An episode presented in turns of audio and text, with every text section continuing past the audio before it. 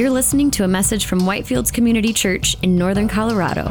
For more information and audio content, visit us at whitefieldschurch.com. Amen.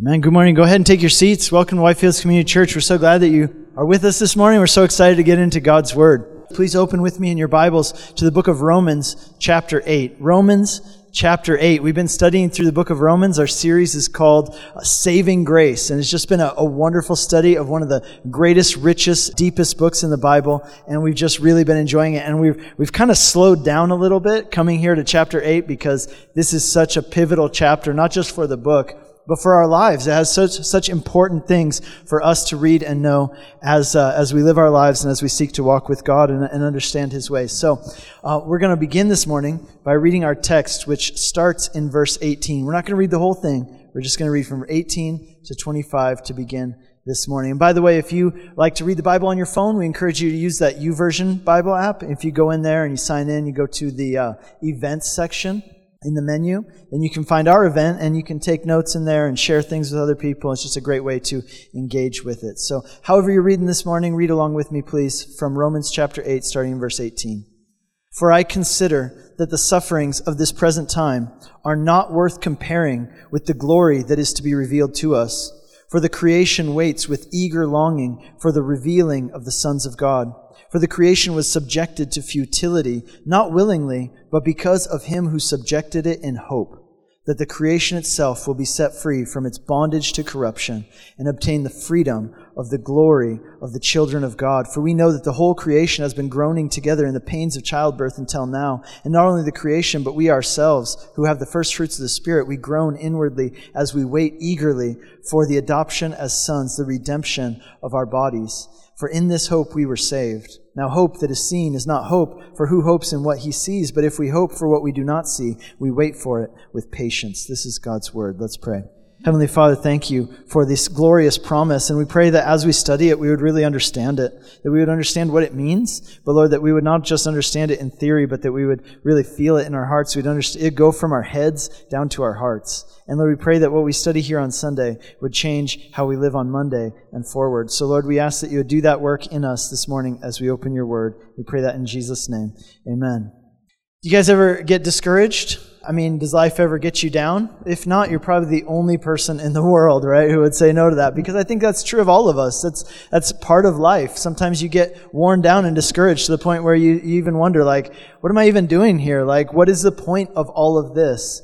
And I, again, I think that happens to all of us. If that's you, which I suppose it is, then I want you to know this section is for you. It speaks to you this morning. Here in Romans chapter 8, verse 17, as we begin our study, but from 17 down to verse 30, we're given a perspective on life and a perspective on our circumstances, the goings on of life, which is absolutely revolutionary, right? Like if you really understand it, if you really take hold of it, if you really embrace it and believe it by faith, um, it will really change the way that you look at your life and it will enable you to look at all of life's challenges, all of life's difficulties, and face the, anything that life throws at you with courage, confidence, hope, and joy. Courage, confidence, hope, and joy if you understand what this section is saying and what it means for your life.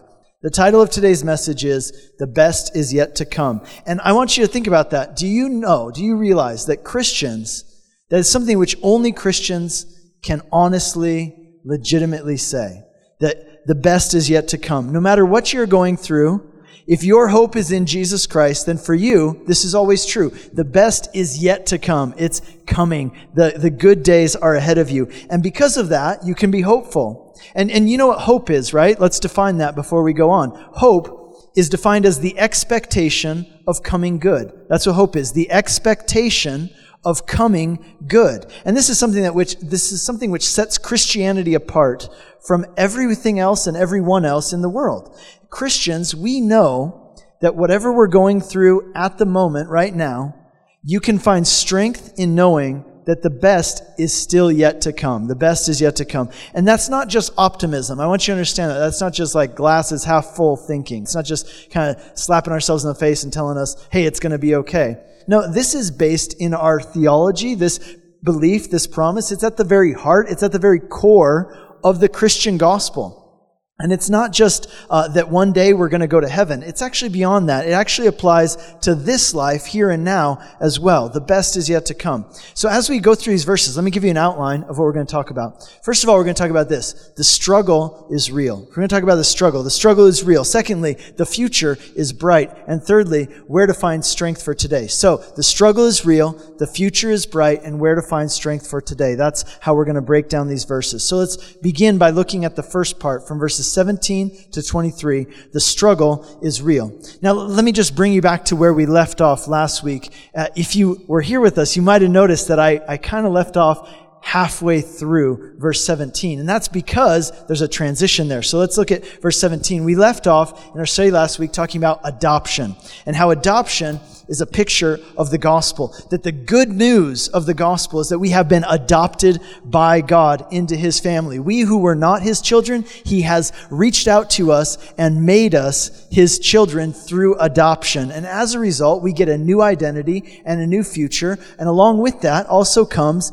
an inheritance, right? That's what happens when you're part of a family. You uh, become an heir. You're part of the family. You get written into the will. And so what is our inheritance as Christians? Our inheritance is, in a word, or two words actually, eternal life. Eternal life. That's what it is. See, our inheritance is the glorious promise that when this life is over, we will live forever with God. In a new heavens, a new earth, there will be no more sickness, no more tears, no more evil, no more pain, no more suffering. First Peter tells us about this inheritance. It says this inheritance is imperishable, undefiled, unfading, and kept in heaven for you. You know what that means? It means that this inheritance is secure. It's secure. It's not going anywhere. Because in Christ, if you became a child of God through faith in Christ, then as a child, you get an inheritance. You get written into the will. So that's what it says there in verse 17. If we are children, then we are heirs, heirs of God and fellow heirs with Christ. But then here's the part I left off last week, and this is where we're picking up now. Provided we suffer with him in order that we might be glorified with him. It's like, wait a second. What, what was that last part? Like, I don't know if I like that. Suffer, provided we suffer. Since when are we talking about suffering? I thought we were talking about good stuff, glorious stuff. Like we're talking about inheritance and being children of God and we're talking about blessings. I thought we were talking about how we're God's kids, right? And surely God doesn't let his kids go through bad stuff, does he? He doesn't let his kids suffer, except there was that one who we call the Son of God. He was a child of God. He was the Son of God, and, and he sure did suffer a lot too, didn't he? So maybe that means that God does let his kids suffer. And that brings up a really big issue. A big issue that I want to address before we get any further. It's, it's something that's called the trilemma. Okay, the trilemma. It's kind of like a dilemma, but di, di means two, tri means three. So it's a, a three lemma. It's a trilemma. And, and here's what the trilemma is. It says there are three things which Christians claim to be true. And yet, people wonder, can all those three things actually be true at the same time? Are they not somehow mutually exclusive? So here's the trilemma. The three, three things Christians believe, but people wonder, can they all three be true at the same time? Number one, God is loving. The Bible says that. God is love. God is loving. Secondly, God is powerful. We say that He's omniscient, all powerful. He can do anything.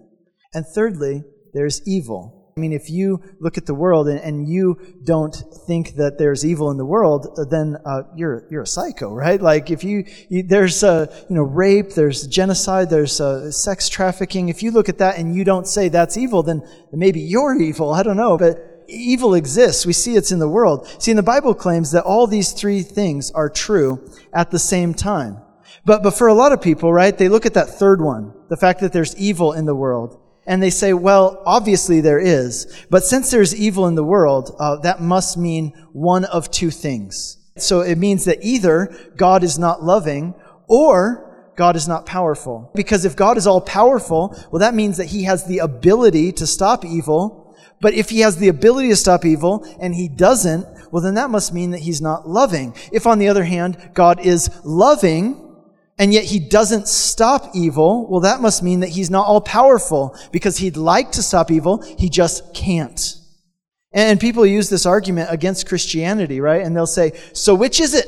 We call this a false dichotomy, right? Like uh, two things which are opposed to each other, but they're not not really exclusive, right? So they say, so which is it? Is God loving or is God powerful? And, and sometimes Christians get all confused and they don't know how to respond and they're like, um, uh, loving. I guess he's loving. And so they say, well, there you go. If he's loving, then he must not be all powerful. Because if he's loving, then he could stop evil, but he doesn't. So therefore, there must be something that's not all powerful in him. And then why would you want to worship a God who can't do something, right? That's not a God at all. So, so maybe there is no God.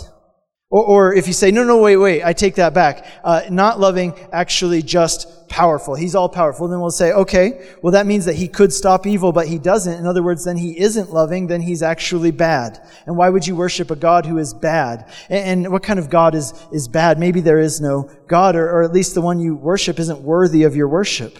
And some people are like, wow, I'm, I'm stumped. I guess you got me, right? Like, that's a pretty good argument. But do you know this? That's not actually a very good argument. It's a very common argument, but it's actually not a very good argument. Let me tell you why it's not a good argument. See, as Christians, what we need to do is we need to respond to that, that trilemma argument, whatever uh, name it comes under, and we need to say, you know what? Here's the thing there's actually more than two attributes of God, right? You're only naming two attributes of God that He's loving and that He's powerful. You know that there's a whole plethora of other attributes that God also has. And so, in in other words, let's add an extra lemma, right? Let's make it a quadrilemma. So instead of a trilemma, let's add another one. We'll have four lemmas, right? A quadrilemma. So God is loving, God is powerful, there is evil in the world. Let's add a fourth one. And God is all knowing. So that kind of changes the situation, doesn't it? So if God is all knowing and all wise, then that means that suffering can actually play a role in God's love if he is all knowing and all wise? Or, or, what if we add another one and we call it a quintilemma? We now have five lemmas and we, we add a fifth truth, right? God is not only all those other things, but he is also omnipresent, which means that he's outside of time and he's outside of space. And so it means that God has a big picture perspective on the world, on history, on all things that we can't possibly have. And it means that he is working out a plan which is so much bigger and, might I say, so much better than just making sure that we are comfortable and we get everything that we want here and now in this life. And so here's the point of all this suffering is part of life here on earth. That's really what he's saying here. Suffering is part of life here on earth, even if you're a child of God. You realize that even if you're a child of God. In other words, if Jesus, the Son of God, suffered, then we who are adopted children of God, then why should we expect that we won't also with him? And so the fact that you're a child of God, it doesn't exempt you from experiencing hardship and pain and suffering and difficulty and loss in this life. And sometimes people get upset with God, right? And they say, they say things like, God, hey, don't you love me? Then why is this happening to me? Or God, you know, uh, I thought that I'm your child. Why would you let this happen to me if I'm your child? Remember, so was Jesus. And God allowed him to suffer too. So the fact that we are children of God doesn't exempt us from suffering categorically. And so the question then becomes this, and this is really what leads into verse 18. The question becomes this Is it worth it? Is it worth it? Is it worth it to follow Jesus if, if you still are going to have to deal with the hardships and difficulties of this life? If being a Christian doesn't guarantee you that the circumstances of your life are, are necessarily going to get better and God's not going to let anything bad happen to you, if that's not what Christianity guarantees, then is it even worth it to be a Christian at all? Like, think about it like this. What if you're broke? You're like, I'm broke. Okay. And, and, and then you become a Christian and you're still broke. Is it worth it to be a Christian? Or what if you become a Christian? Let's make it a little more serious, right? Like, what if you become a Christian and you read your Bible and you pray and you go to church, but the cancer doesn't go away? What if you become a Christian and you go to church and you serve and you give offerings and tithes and you're all in, but that broken relationship never gets resolved? It never gets better. What, what if you try to live the Christian life and, and you still don't get that promotion or whatever it is that you're praying for and asking God to do for you? Is it still worth it to be a Christian?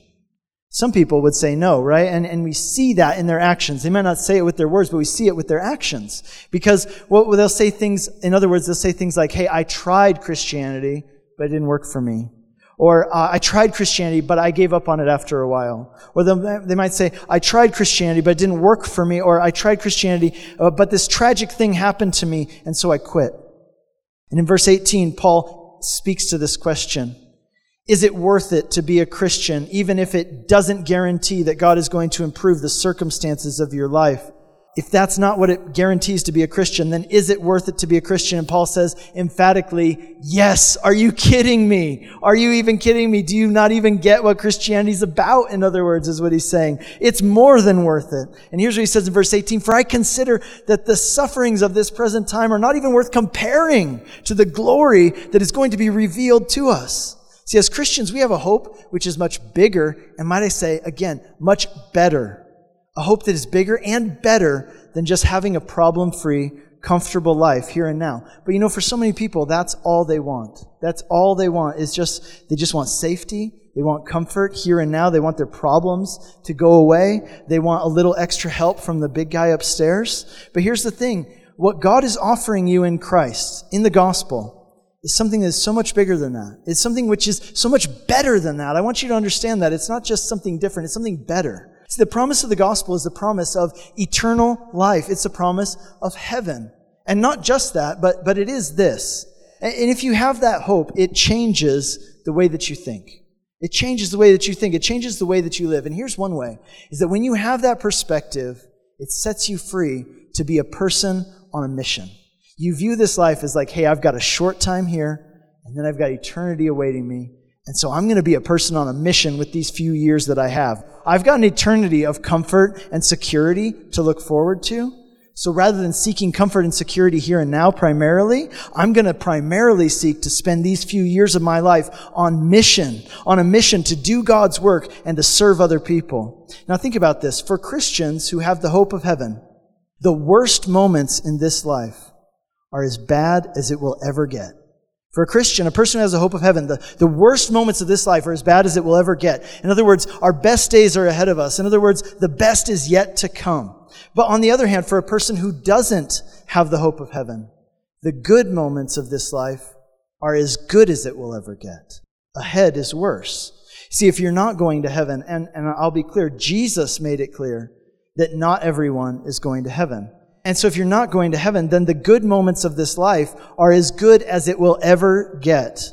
And, so if that's the case for you, then of course it makes sense that you would want to try and make yourself as comfortable as possible here and now. Why sacrifice? Why waste your time on other people? You've got to focus on you. This is all you've got. This is, you know, and if you're on the downward slope, right? Like if you're over the hill, well, then you really better focus more on yourself because this is it. It's slipping away between your fingers. Why sacrifice? Why inconvenience yourself for the sake of others? But on the other hand, if you know that the best is yet to come, if you have the hope of heaven, if you know that your best days are ahead, then you can live in a completely different way. And so I want to ask you today to consider this question. Here's my question for you. Does the way you live accurately reflect what you believe about eternity? Now, that's a question that you need to answer between you and God. I just want you to have that question and really pray about and think about it. Does the way you live accurately reflect what you believe about eternity? Let me, let me talk to you about somebody whose life did do that. In the 20th chapter of the book of Acts, one of my favorite sections in the Bible, one of my favorite verses in the Bible, something for me has been a life verse. It's been a, a, defining and motivating verse for how I live my life. It's found in Acts chapter 20. And here's the setting. The apostle Paul has been, for over 10 years, he's been planting churches and going around and spreading the gospel throughout the Roman Empire. But he finally gets to this place in Ephesus where he settles down. In Ephesus, he settles down for three years and he has a great ministry there. He, people love him. He's got tons of friends. Things are good. And then all of a sudden, as he's in Ephesus, he begins to have this, this nagging feeling, this sensation that God wants him to go to Jerusalem. And God's telling him, I want you to go to Jerusalem. But here's what he knows. He knows if he goes to Jerusalem, I mean, people don't like him there, right? He's going to get beat up. He'll probably get put in jail, and he may even die. And so you look at that and you say, okay, so, uh, you know, that's an easy one. Don't go there if you're going to get beat up and put in jail and maybe die. And, you know, stay where it's safe and where you got friends and where it's good. And here's what Paul says. Check out what he says in verse 22 of chapter 20. He says, Now, behold, I am going to Jerusalem, constrained by the Spirit, knowing not what will happen to me there, except that the Holy Spirit testifies to me in every city that imprisonment and afflictions await me. Check this out. But I do not count my life of any value nor as precious to myself, if only I may finish my course in the ministry that I've received from the Lord Jesus to testify to the gospel of the grace of God. What you're seeing there is a person who is totally free from fear.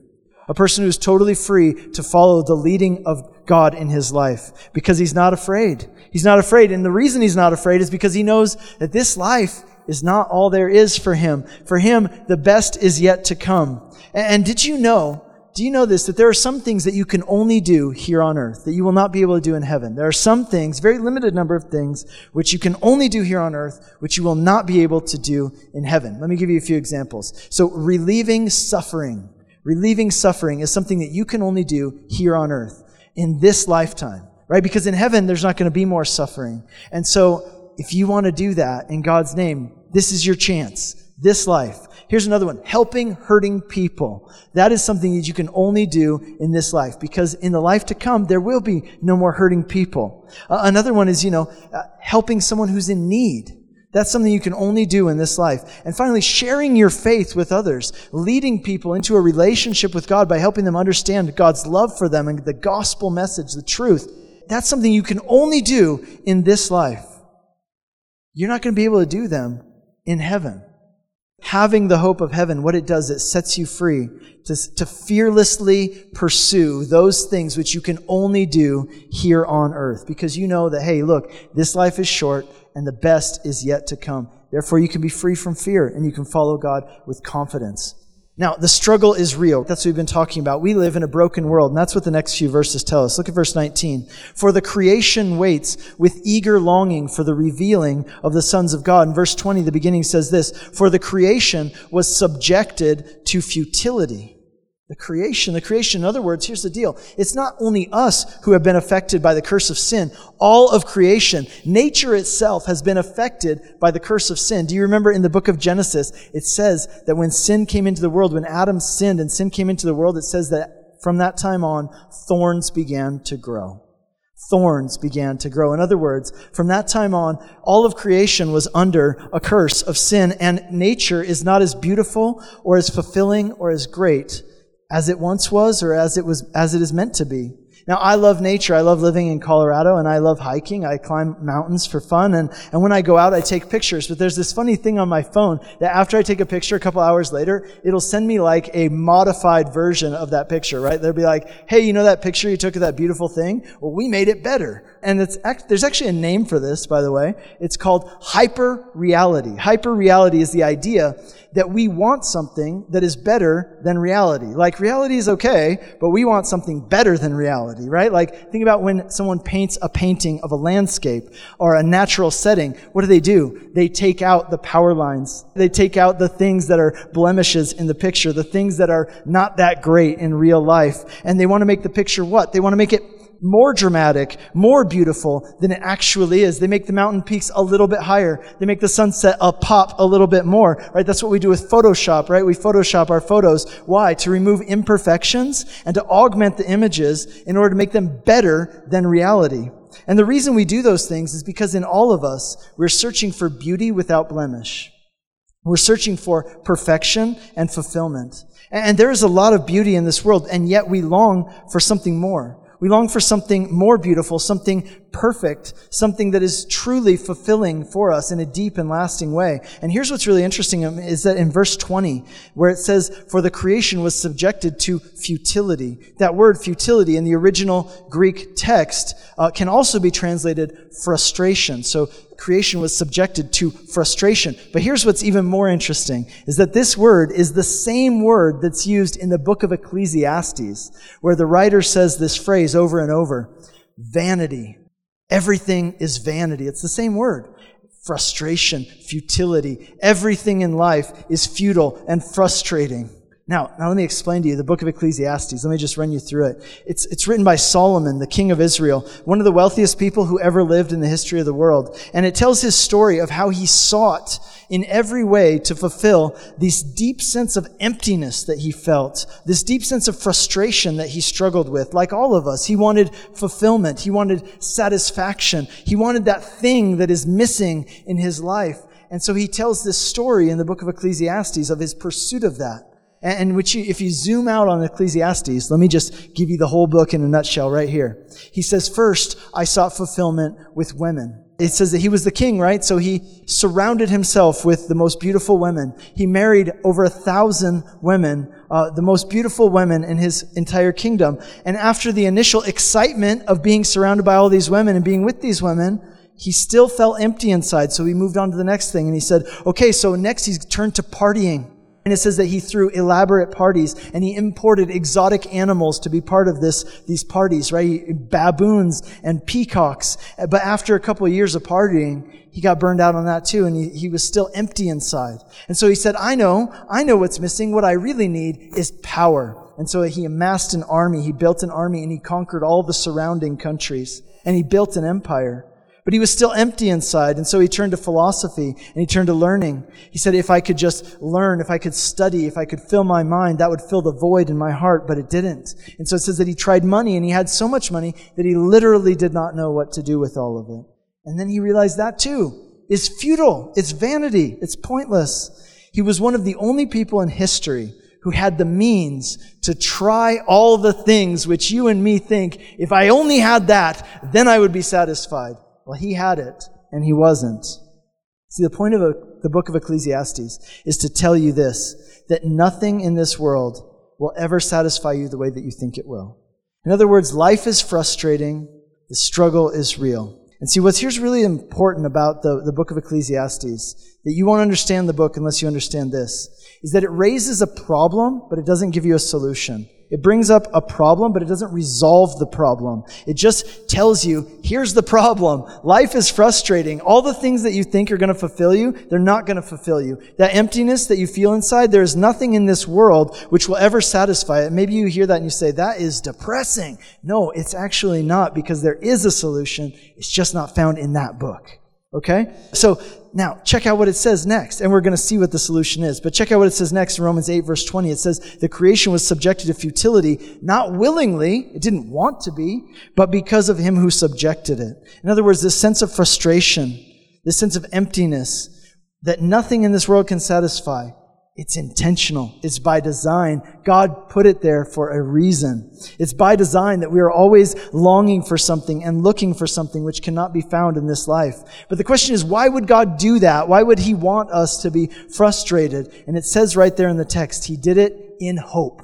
He did it in hope. What is the hope? He did it in hope that we would long for, that we would seek after something not of this world. The thing which we seek is redemption. The thing which we seek is Him.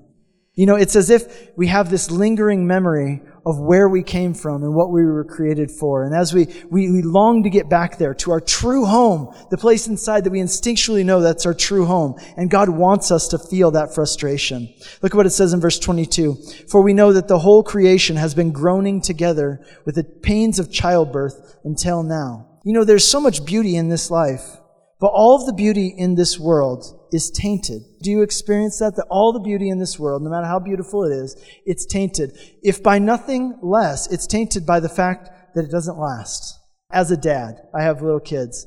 And every day I spend with my kids is absolutely beautiful, but it's also absolutely heartbreaking. Maybe some of you who are parents, you know exactly what I'm talking about. It's beautiful, and at the same time, it's somewhat heartbreaking because I know that that moment I enjoyed with them is now over and I will never get it back. They will never be as small as they are right now. They are never going to be the same right now. This moment is gone already. And how many of you parents, you know what that feeling is like? You wish that time would just stand still, but it's racing forward and it won't stop. And you realize you're never going to get these moments back. And there's so much joy, but at the same time, you die a thousand deaths every day. Or when you go to some beautiful place and you look at some beautiful vista and you stand there and you take it all in, it's great, but inevitably it ends. And you can't help but groan.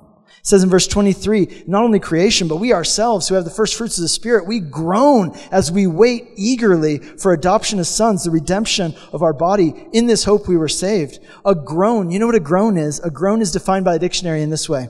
A deep, inarticulate sound made in response to pain or despair. A deep, inarticulate sound made in response to pain or despair. See, even though we have the first fruits of the Spirit, even though we have been adopted as children of God, we still groan with the, ch- the pains of childbirth, right? Why? Because we still experience pain and despair in this life because we're broken people in a broken world. We long for that day when things will be right, when they will be the way that they were meant to be, when, the, when our redemption will be complete, we will have new bodies and live in a new earth where things are right forever.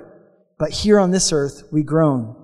The struggle is real, but the good news is the future is bright. That's our second point. The future is bright. Verses 21 through 25. Verse 21 tells us something incredibly good. It says this, that the creation itself will be set free from the bondage to corruption and obtain the, the, freedom of the glory of the children of God, right? In other words, even though this world is in bondage to death and corruption, it won't always be that way.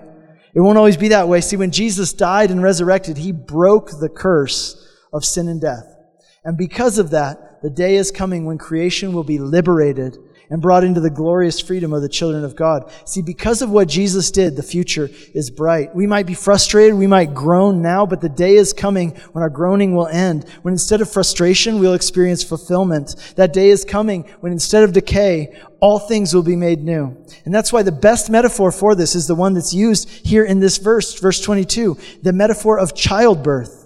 See, Jesus used that metaphor as well in Matthew chapter 24. He said it's like childbirth, the, the hardships of this life. Here's why. Because in childbirth, the pain might be intense, but it's not going to last forever. It might be intense, but it's not going to last forever. And it's not meaningless. It's not pointless. It is building up to and leading to something great and glorious. And the same is true for us. In verse 23, he says, the Christian life is characterized by two things. On the one hand, we groan inwardly, but on the other hand, we wait eagerly. We groan inwardly and we wait eagerly. That's what it means to be a Christian living today, like a mother in childbirth, groaning and eagerly expectant. So in verse 23, it tells us we have the first fruits of the Spirit.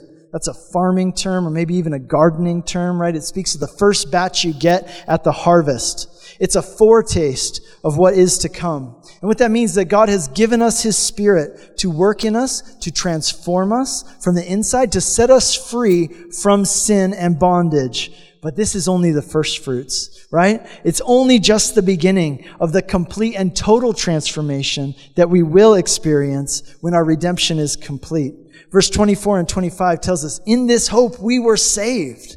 Hope that is, is seen is not hope. No one hopes in what they see. But if we hope for what we do not see, we wait with patience. See, that's the thing. We've been adopted, we've been redeemed, we've been saved, but what we will be, what we will experience is not yet here. The day is coming, and it is indeed coming, when our redemption will be complete, and we will experience these things in fullness that we now experience only in part.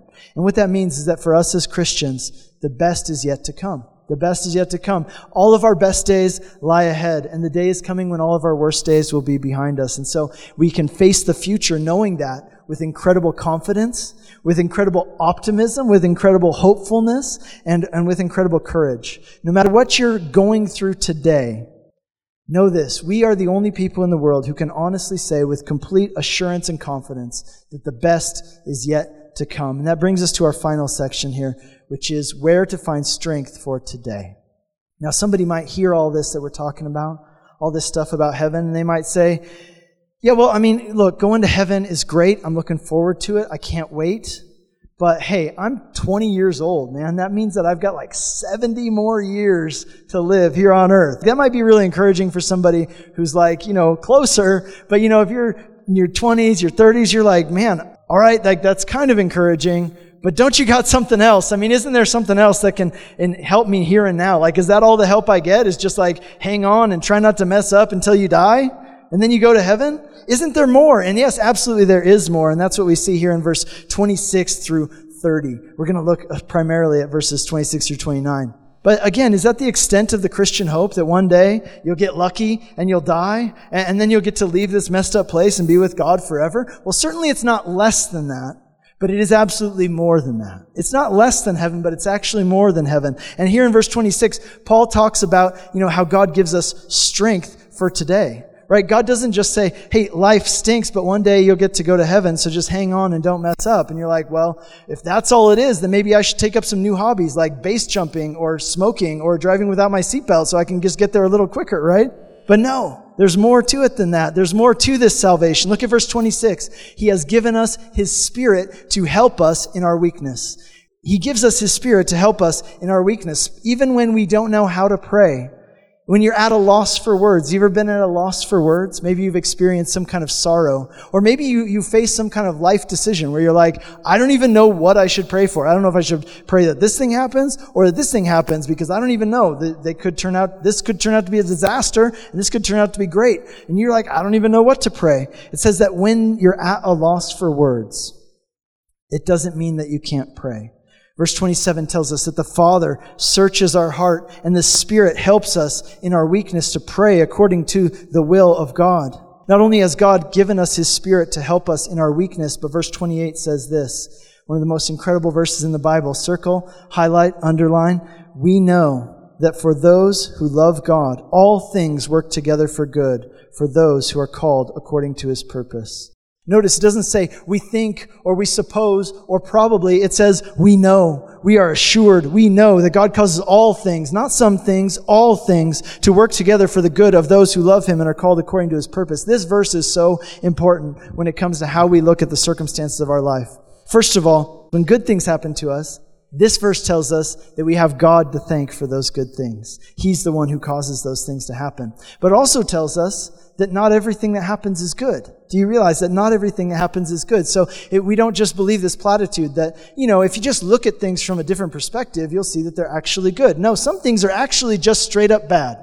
It's not that every cloud has a silver lining. Some clouds are just bad clouds, right? Like some things are just bad. Bad things happen. This doesn't mean that everything that happens is good if you look at it from the right angle. No. Some things are just straight up bad. And this is what this is saying. That our God is something bigger than that. He is a redeemer, which means that he's able to take legitimately bad things and use them for good. Legitimately bad things and use them for good. Now notice this. Who does this promise apply to?